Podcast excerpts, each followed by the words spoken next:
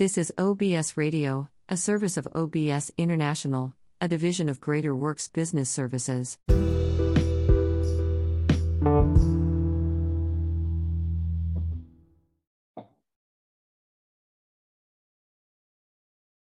evening, everyone. Hope everyone's doing okay. Welcome to The Works. I'm Keith. I'm sorry. This is the Author's Showcase. I'm getting my podcast mixed up. I'm Keith Williams, your host, and this is the show where we showcase book authors, bloggers, video bloggers, and publishers. And today we have Darren Kirby with us today. He is a published author, successful book publishing coach. How are you doing today? Welcome to our show today.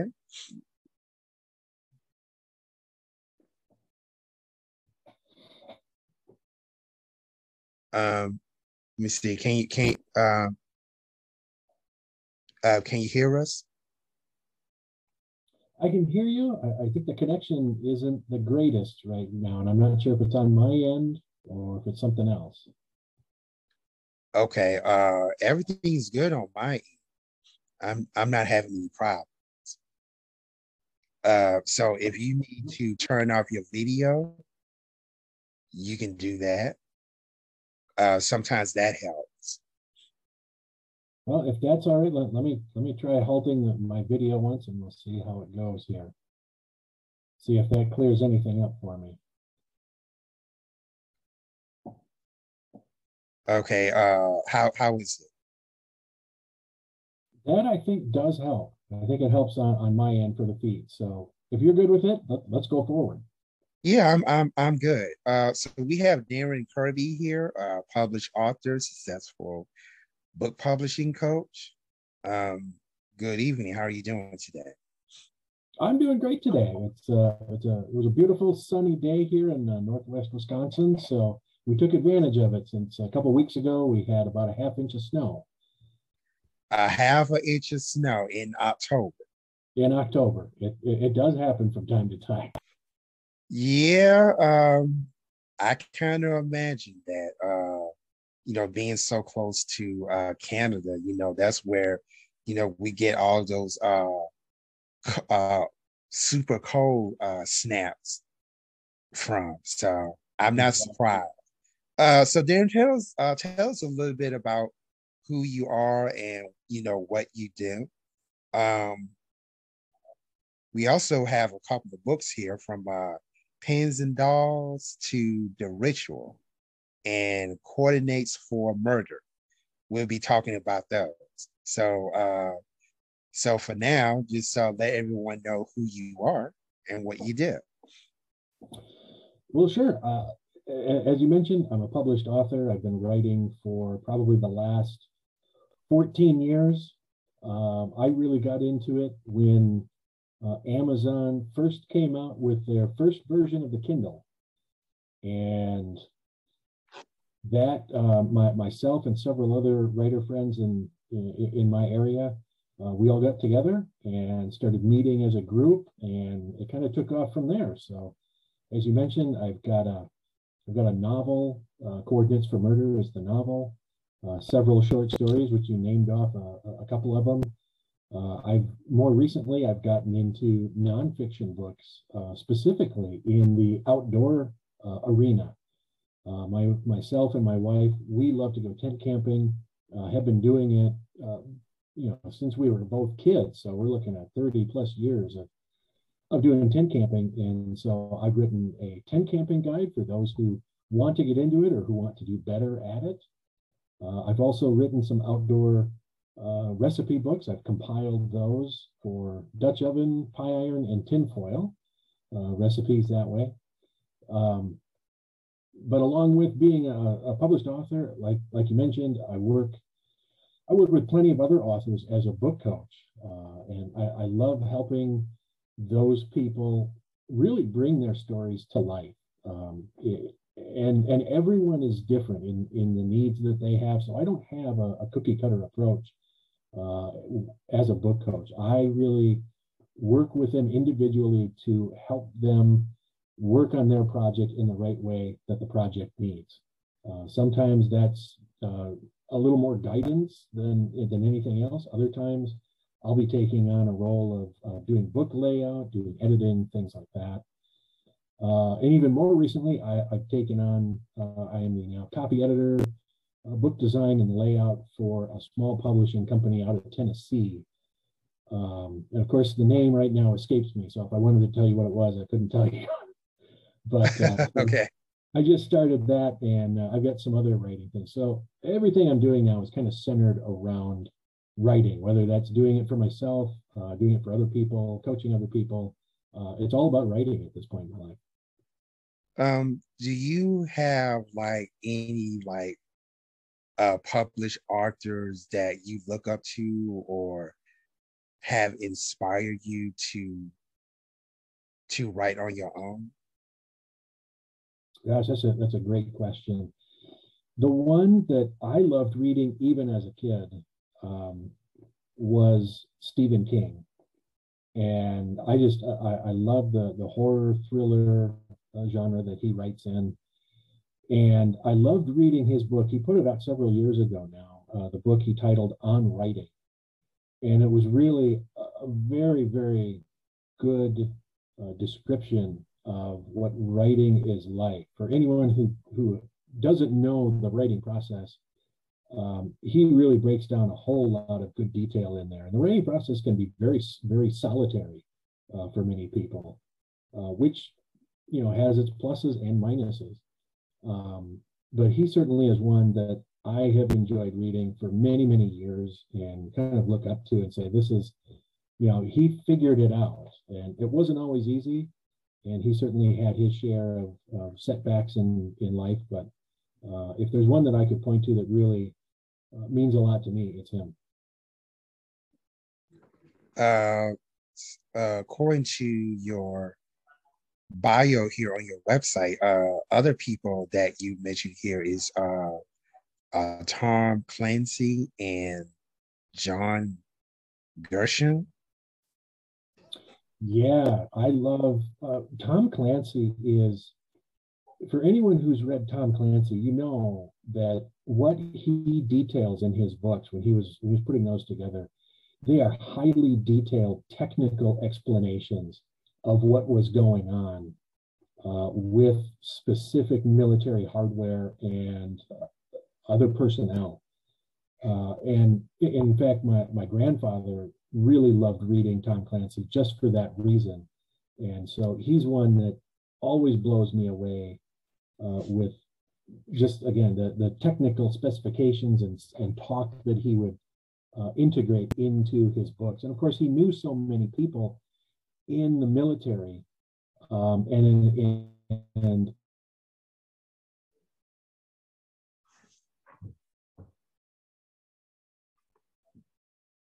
I think we are having, an issue here with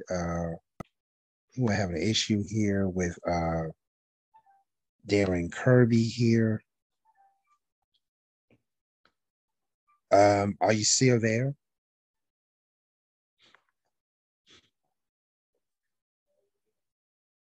I think we're having, some sort of an issue here. So they kind of give me an idea of some of his books. We have Pins and Dolls, which is his first short story, and Coordinates of Murder is his first novel, as well as then he has The Ritual, which is a second short story, and he's currently working on other numerous of other fictional titles. Let's see if we can get him back on here.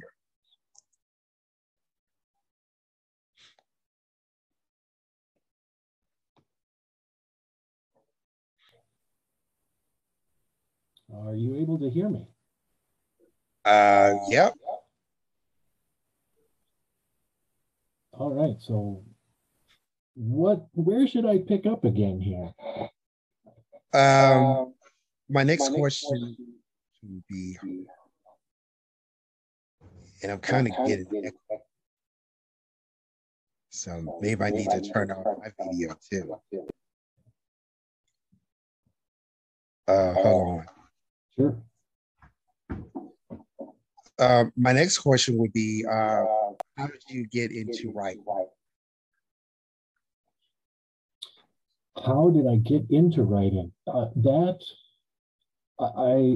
I've always been a reader, and for many years, you know, when I was in my teens and such, I always thought being an author was it was like a mysterious type of profession that I just, the authors had something that I would never have. And so I didn't give it a whole lot of thought when I was, a youth. But then about, I want to say 14, 15 years ago, my wife and I ran a coffee house in our small town. And every month I would try to have different regional authors come in to talk about their latest book, give a reading, sell some books, that kind of stuff. And over that time, I met with, there's a lady who had come in several times for different authors. And I remember it was about the time that we were getting ready to close the shop. She had asked one of the last authors we had, how would you go about like starting or getting into a writer's critique group? Because there wasn't one around there. And the author looked at her and said, well, why don't you start one if you can't find one? And after the author had left, I talked to the lady who's a good friend of mine now. And I said, I'm looking to actually get into writing. What if we started a group together? So that's what we did. We ended up starting a small writing group together with, there's might've been a half a dozen people at the time. And we started writing. I started writing short stories, and from there moved into writing my novel, Coordinates for Murder, and it kind of took off from that point on. Who would you say is your audience? Well, because I write both fiction and nonfiction, I've got kind of a couple of different audiences. For the fiction, I'm looking at like the person who loves thriller and horror kind of mixed together. They want that suspense. They want that. They don't want to know what's coming next, and they want to be surprised. That's kind of the person that I'm after. For the nonfiction, a lot of it is people who are already in the outdoors. They're already going camping, they're four-wheeling, hunting, that sort of stuff. But they're looking for, especially with my recipe books, they're looking for something different that isn't the same old that they always had grown up with, and they have a very limited, repertoire of recipes for outdoor use. So those kind of people are what I'm after for the recipe books. And with my tin camping guide, I think it's really important to get people into the outdoors, no matter what it is. If it's swimming, hiking, fishing, camping, there's being outdoors is so beneficial to one's state of mind and one's health that I really want to get people in the outdoors. So I'm trying to help them by giving them, distilling my decades of experience, distilling that down to usable information that they can then, read a little bit in my book and then go out and act upon that, whether that's getting, going through the gear they have and taking an inventory to do better, or just looking at borrowing some equipment from some friends who already do it and say, hey, teach me how to do this, let me go with you. And in fact, that's what we did earlier this summer and fall. is I introduced a good friend of mine to recreational camping in a tent. And it turns out he really enjoys it.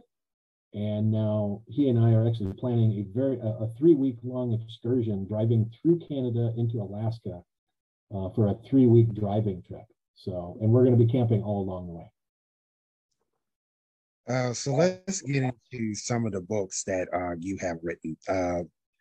The first one is the novel Coordinates for Murder.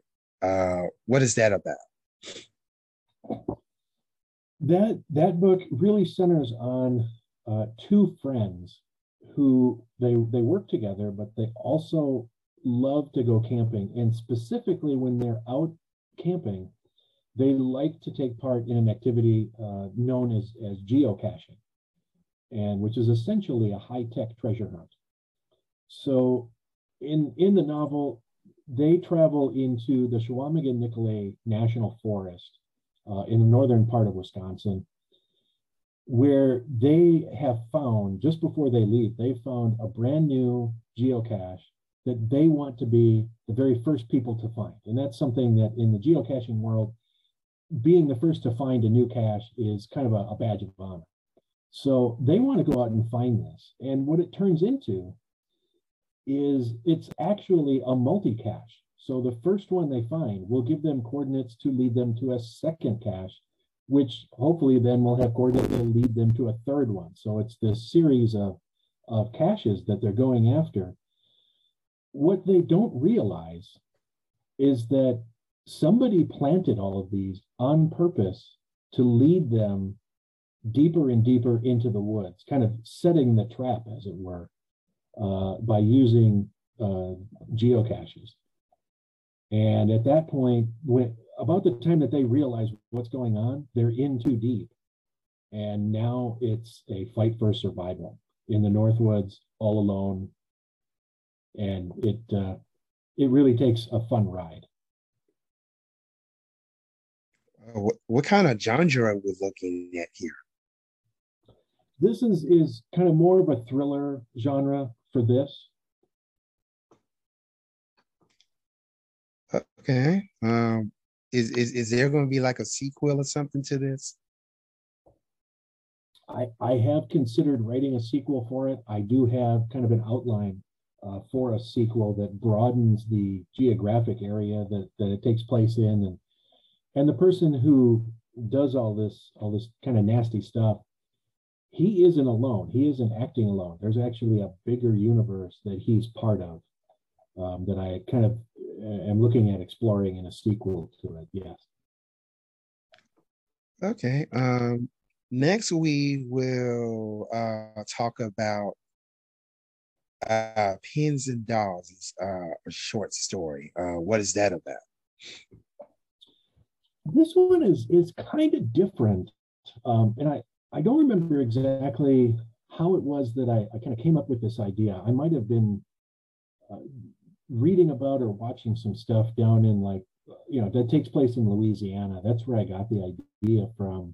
And it's the short story centers around voodoo dolls, of all things. And what you can do and what somebody chooses to do with a voodoo doll, especially if that actually starts affecting people in real life.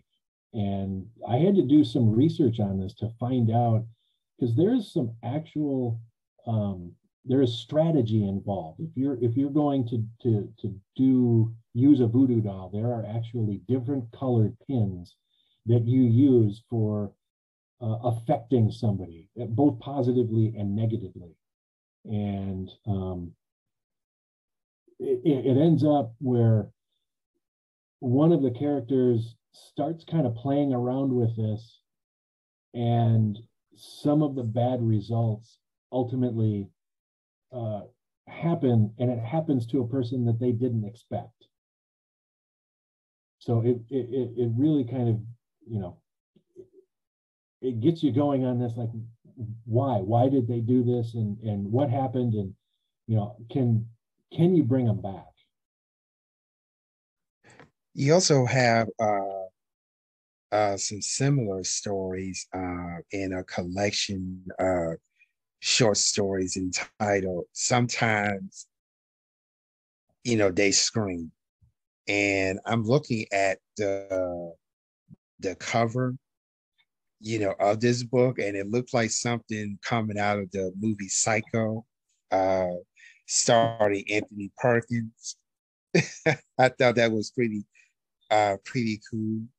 So in these are, so some of the stories here, you got Frequency, The Ritual, A Push Too Far, and 2 Inches of Revenge. And all of these fall under like the thriller, horror category. Is that correct?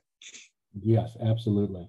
And you got exactly what I was going for with the cover of this collection. You know, so again, something out of kind of Psycho type imagery. Yeah, I saw that and I was like, oh my goodness, the Bates Motel. You know, that exactly. that creepy sign. You know, and the fact that it's like in black and white, you know, just makes it more creepy. It makes it creepier. Mm-hmm. You know, that it's in black and white, kind of similar to the 1968 film Night of the Living Dead, which kind of like set the standard for, you know, the horror slasher film genre. So I thought that that's what came to mind when I saw this you know, this cover. Now, you know, there have been some controversies around, you know, airing Psycho actually on TV back in the late 60s. You know, I wasn't born during that time, but, you know, I, you know, used to be a TV junkie. So, folks, what happened was is that right around the time that this movie was supposed to air, the daughter of a senatorial candidate in Illinois was killed in a vulnerable state. Now, in the movie, the girl played by Janet Reed was actually killed while taking a shower. She was brutally stabbed, where the senatorial candidate's daughter was killed while she was asleep. And a lot of people thought there was, you know, similarities, you know, to that. And so, you know, they was like, they didn't want to air the film, and the film basically got, you know, yanked from the schedule, and it was never aired on the network, which was CBS. So they never, you know, they never aired it. It ended up being aired on independent stations. Okay. Just thought I, you know, brought that up because when I'm looking at this cover, you know, all of that came, you know, came to mind. And so, you know, during that time, people was experiencing, you know, a real life Stephen King, you know, effect. And that was before he ever became famous. Right, exactly. You know, right. So he came into, he came to fame when, you know, he directed his first movie called Duel in 1971, which was so popular on network TV that it eventually was released in the theaters. And so that's the movie that put Stephen King, you know, on the map. And that's all she wrote. So this is kind of, so it appears to me that, you know, that some of your writings, you know, when you describe it, you know, kind of followed, you know, some of the people that you had admired or looked up to. That tends to happen with writers. You know, with writers, they, you know, they are influenced by a popular, you know, author, and they kind of like, you know, put their own spin on the people that they admire. I think that's kind of you know, common. But then you also have those authors that they're just straight, you know, unique. You know, they have their own, you know, style of writing. They have their own writing philosophy. You know, they kind of put themselves into what they write, so they have their own, you know, imaginations. kind of what, you know, the writers that you mentioned on your website, you know, and then sometimes you have authors that will put a different spin on the people that they admire. So I thought that was very important, you know, to mention, because again, I'm looking at this cover here, and that's what came to mind. This is straight Alfred Hitchcock, Stephen King, you know, kind of thing, you know, going on, you know, bringing, you know, that type of enthusiasm and imagination to the next generation. It's pretty cool. I appreciate you saying that. That's, you know, you hit everything of what was going through my mind, a lot of what was going through my mind when I was designing the cover for this. So thank you. Oh, so, and we even got a collection of crossword puzzles here. That's true. I did that, you know, kind of as a, I just wanted to do it. I wanted to try it. And so I put together a word find book that kind of did double duty. I like history. And so with that book, I ended up doing a little bit of history in terms of like the governors of each of the 50 states, as well as cities and stuff. So there's a little bit of history in there, and so I wanted to try my hand at, hey, let's put one of these together for fun. So that's where that came out of. Yeah. Also to again, I'm looking on your website, you know, for technical reasons, you know, video is not on, so you're not going to be able to see, you know, what I see.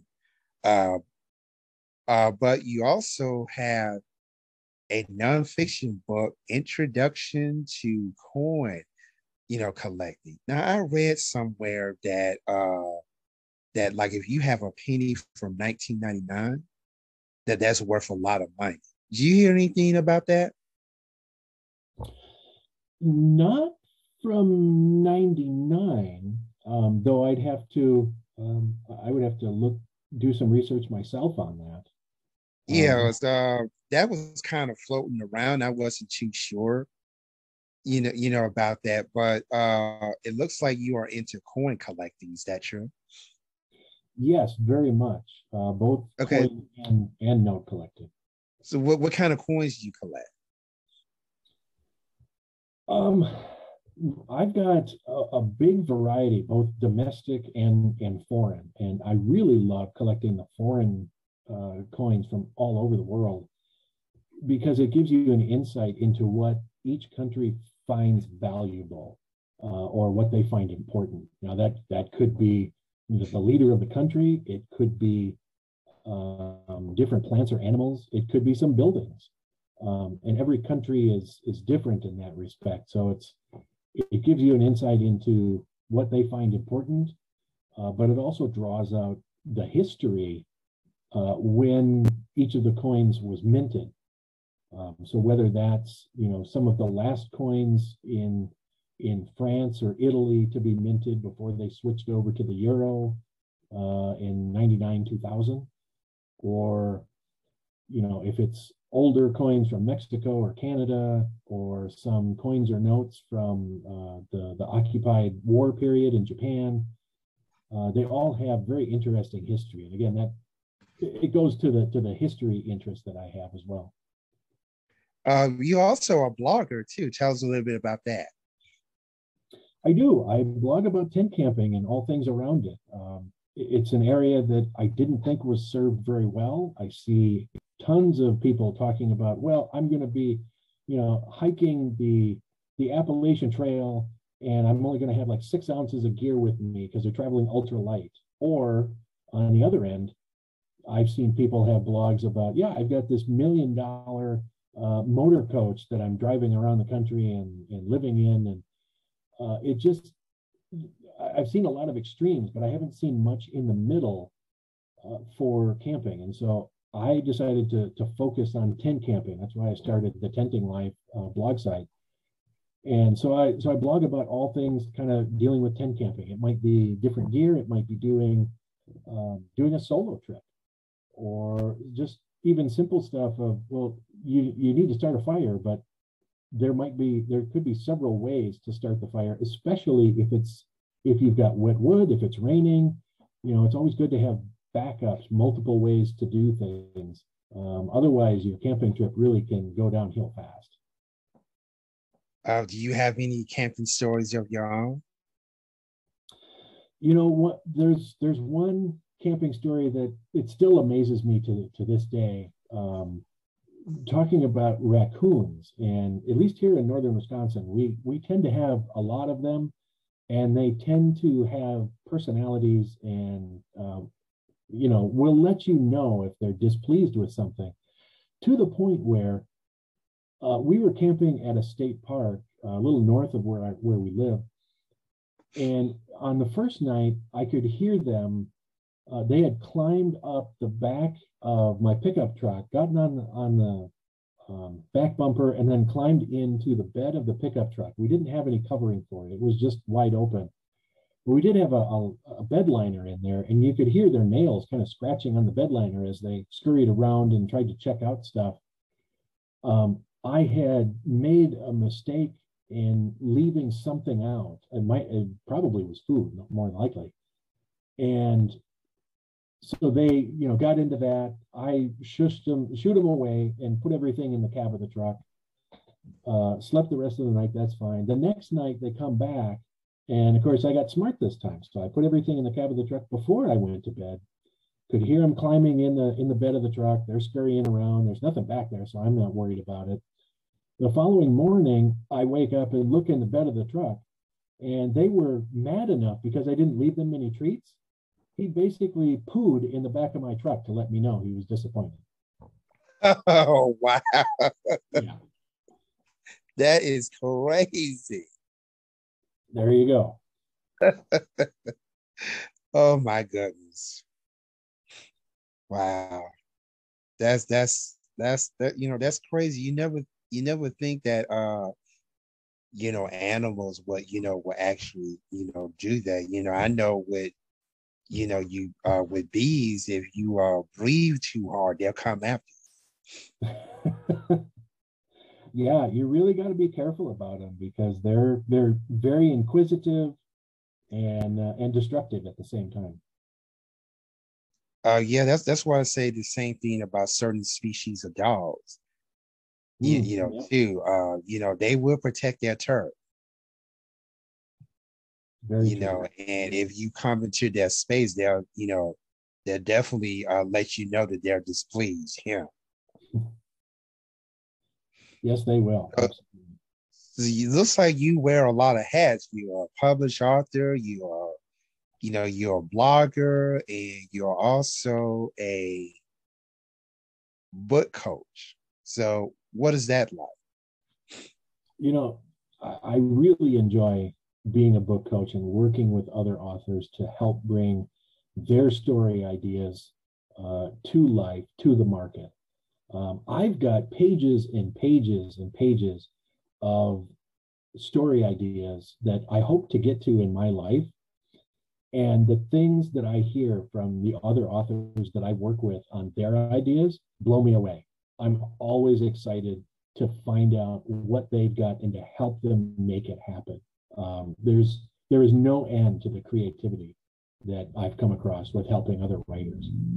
So that's one part that I thoroughly enjoy is helping to bring their ideas to market. And that's really what it is. You know, every time I talk with a different author that I'm working with, I tell them they are the subject matter expert on what they're writing about. And that could be something that they completely made up. You know, they might have, you know, who knows, you know, very intelligent, you know, apes in space. And, you know, hey, they made this up. I don't, you know, it's fantasy, but they're the expert in the world that they're creating. Mm-hmm. So my job is to help them do as good a job as possible in telling that story.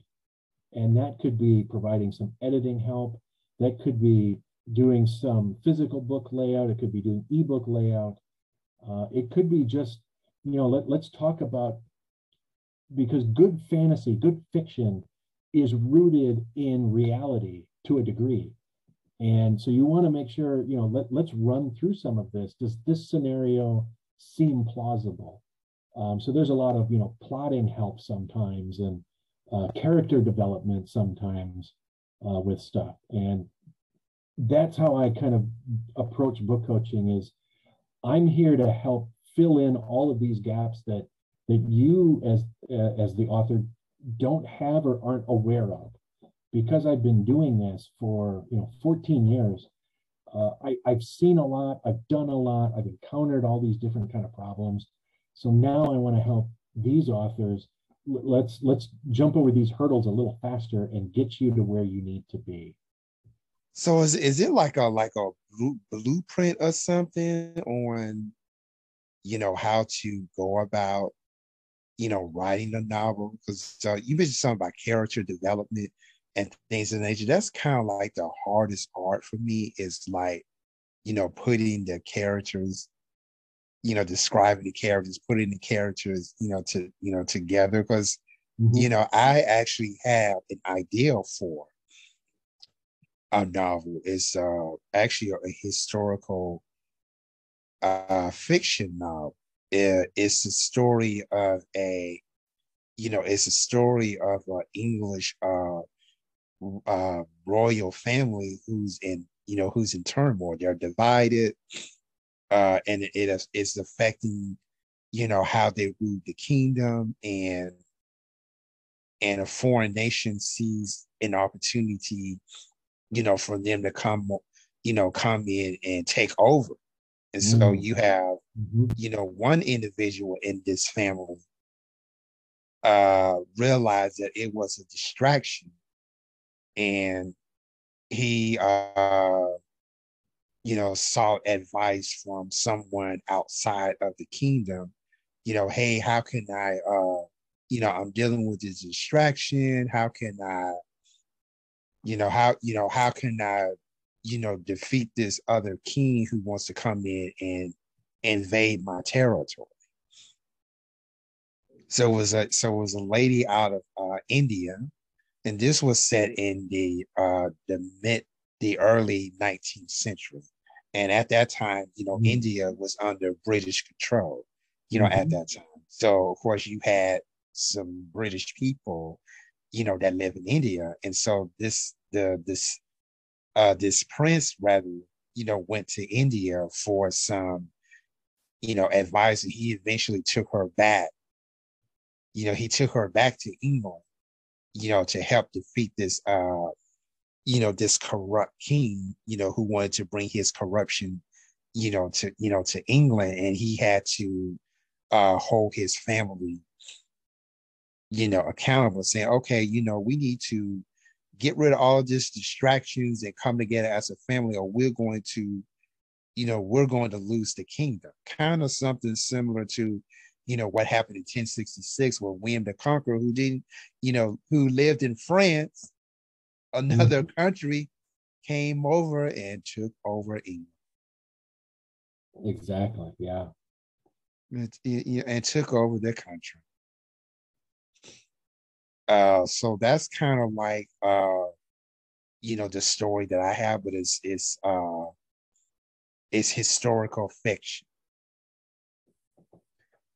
And those make great stories. A writer friend of mine, he just released, oh gosh, this spring, I want to say, he went back into history, U.S. history, with President Roosevelt, Teddy Roosevelt in specific.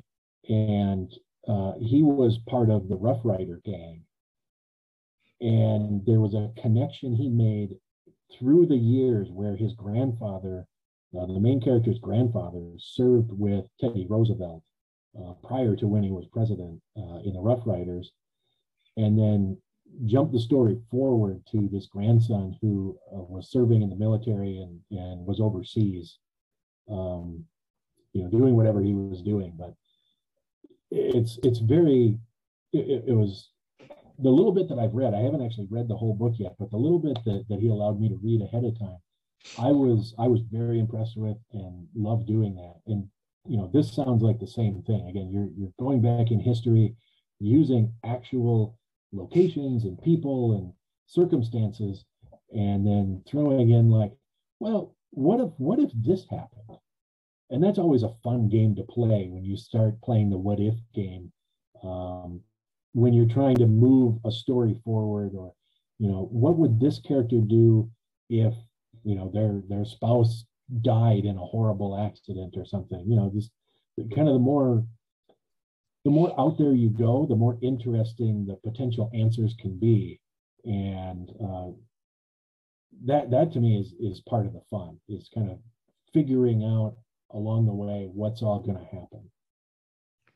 Now I called this story India Sorrow, because there was a rebellion going on, in India at the time, which was under, British control. It was part of the, it's part of the kingdom, the empire.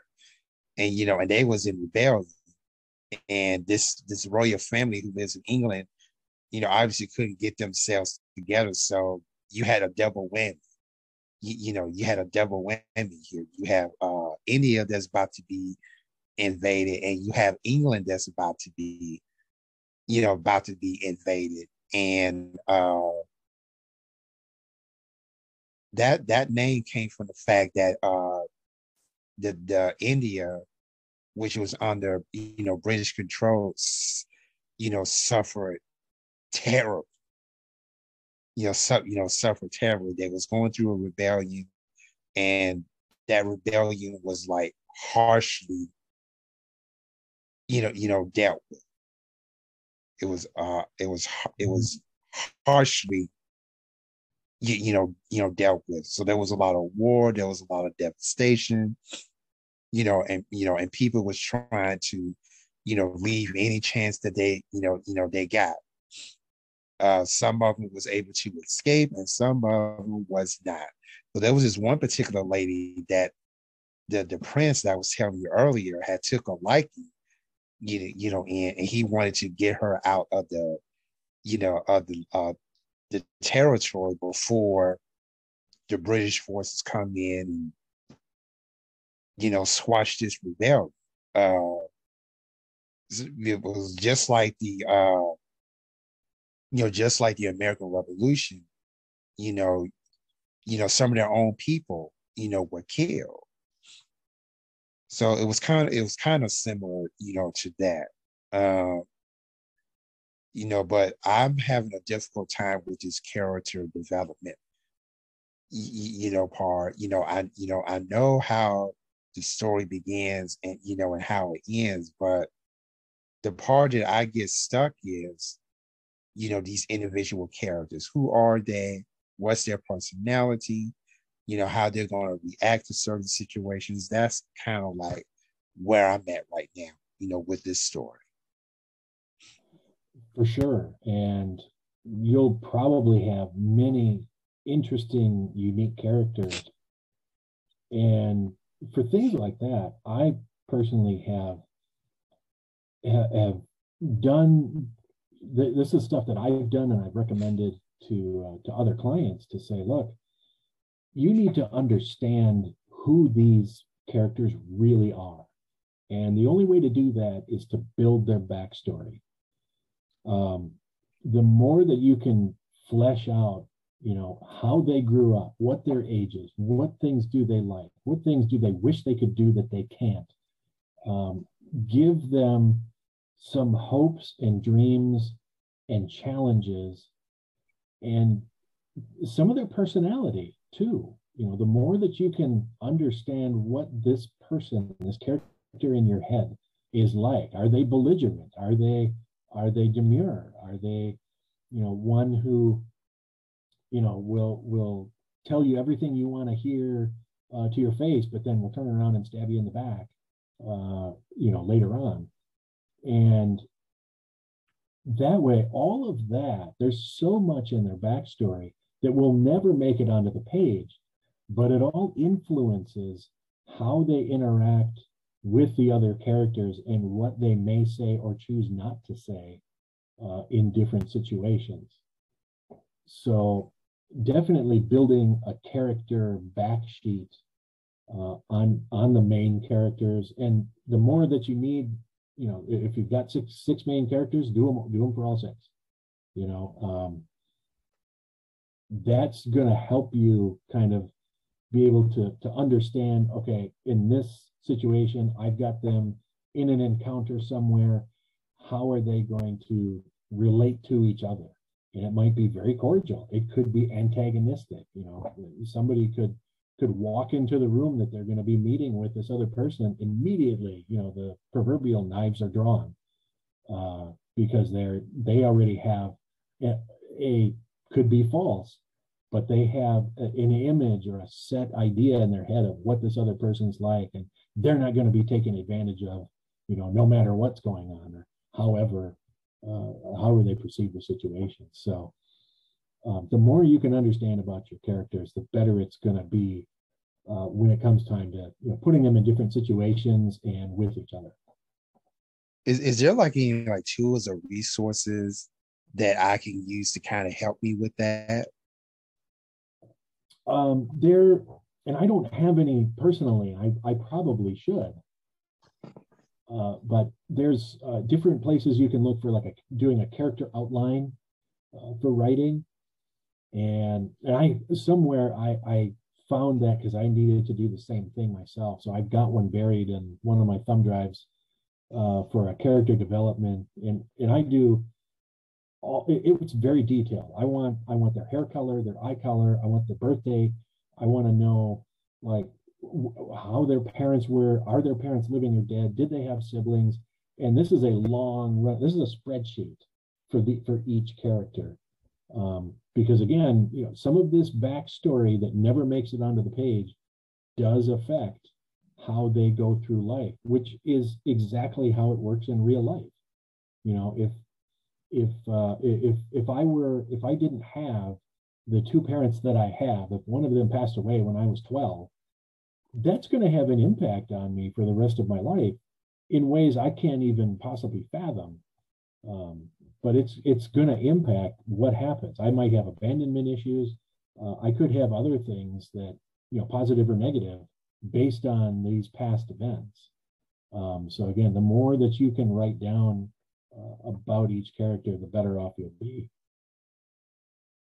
As a book coach, what kind of services do you offer?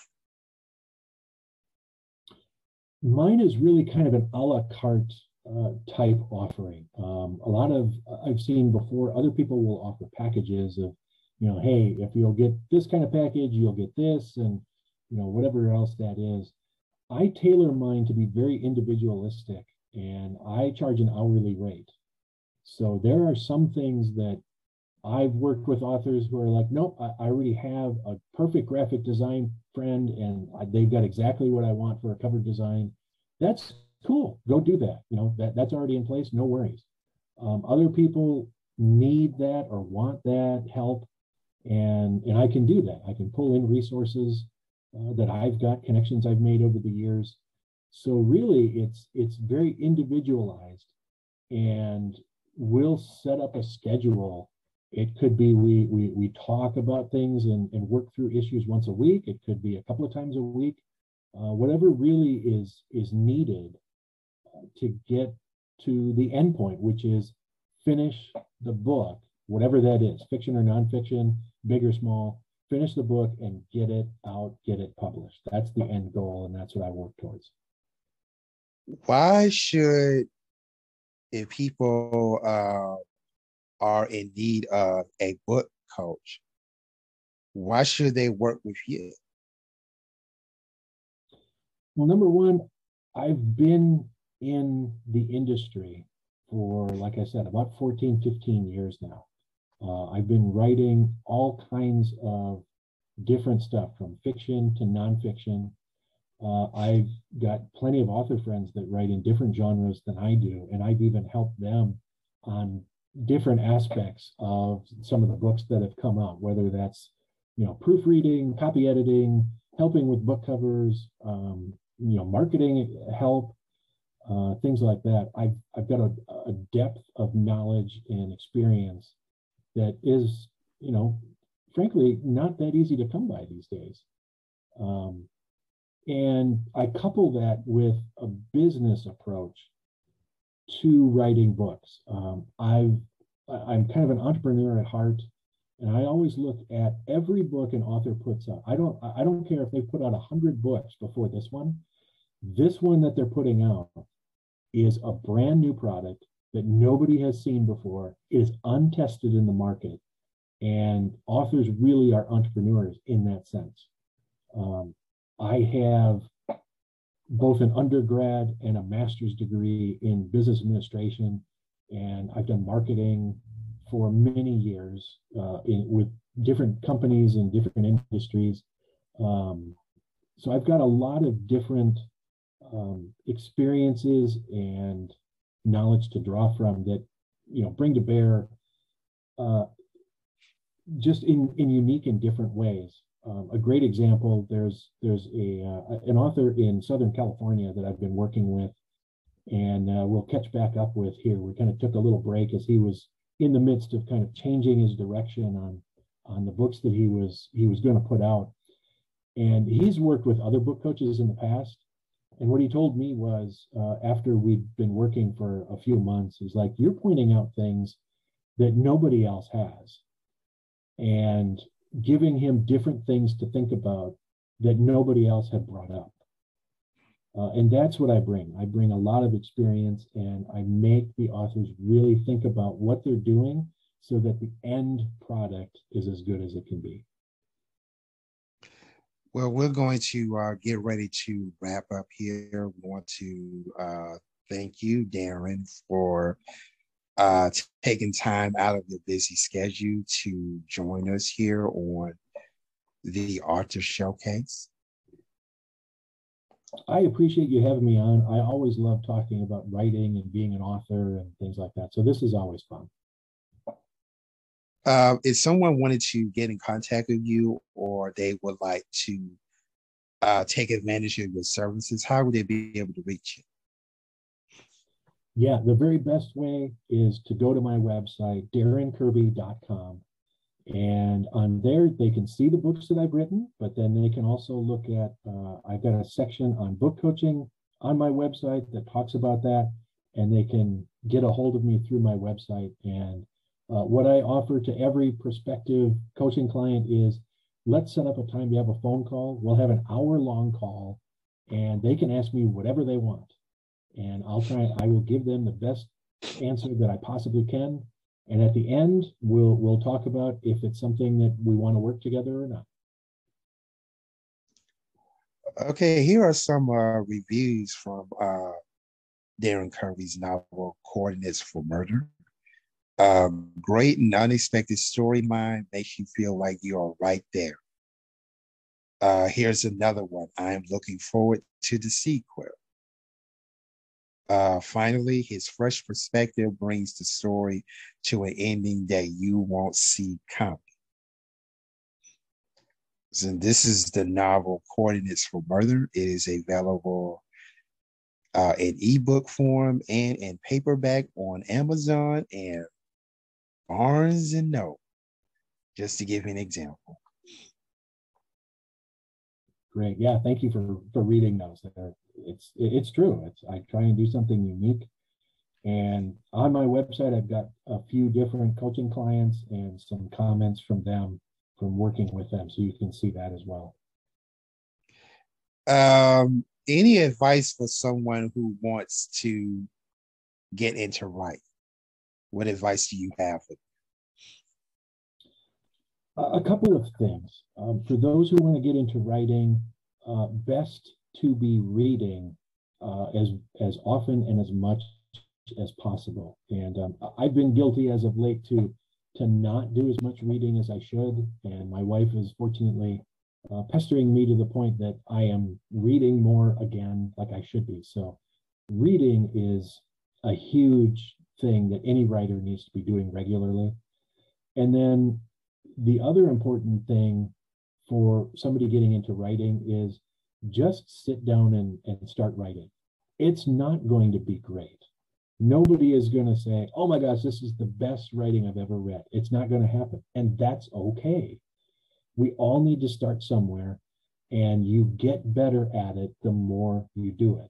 So the key is just start writing, do it as frequently as you can, daily if possible. Don't worry about word counts. Just start writing your ideas that are in your head on paper and go from there. I'm just kind of fascinated at this premise for the novel Coordinates for Murder. In the premise, you know, it talks about a sadist monster named the Woods. And I thought, where did I, you know, remember that from? And then I thought about this,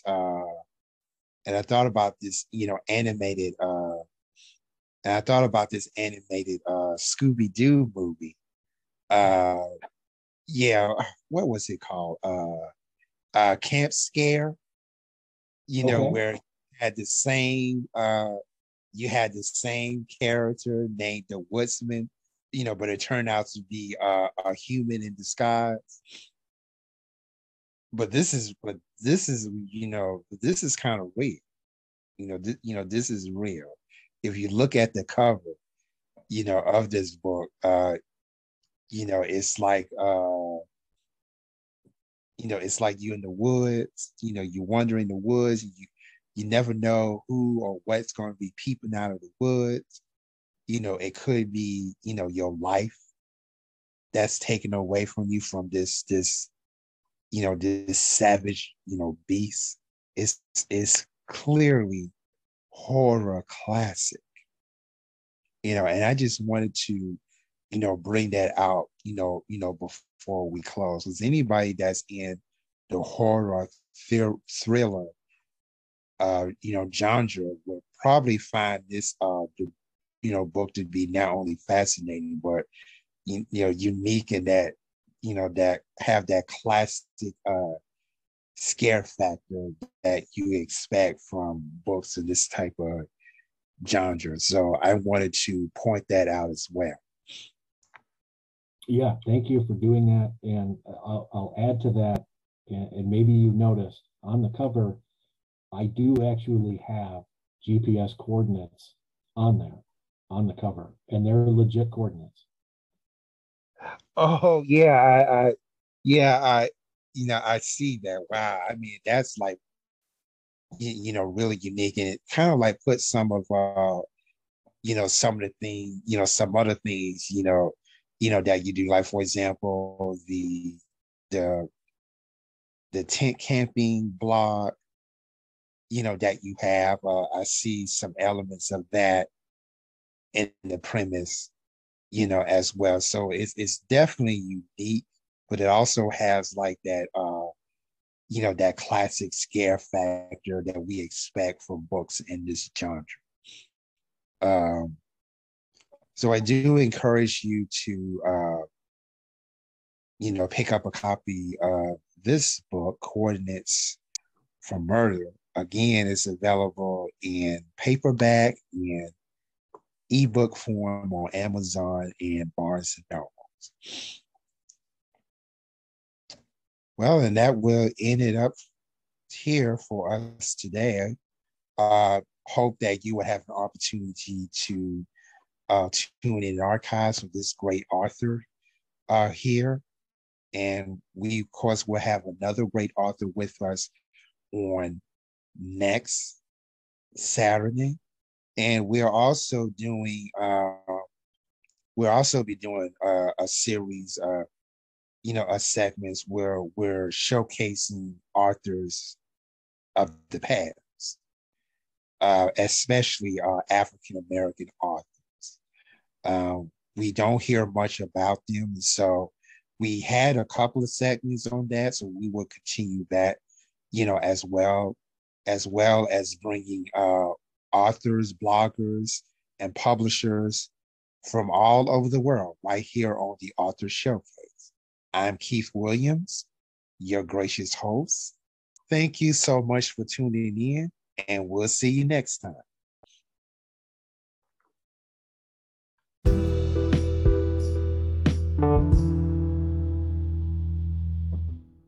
The views expressed on this program are those of the guests and not necessarily the views of management and staff of OBS Radio, OBS International, and Greater Works Business Services.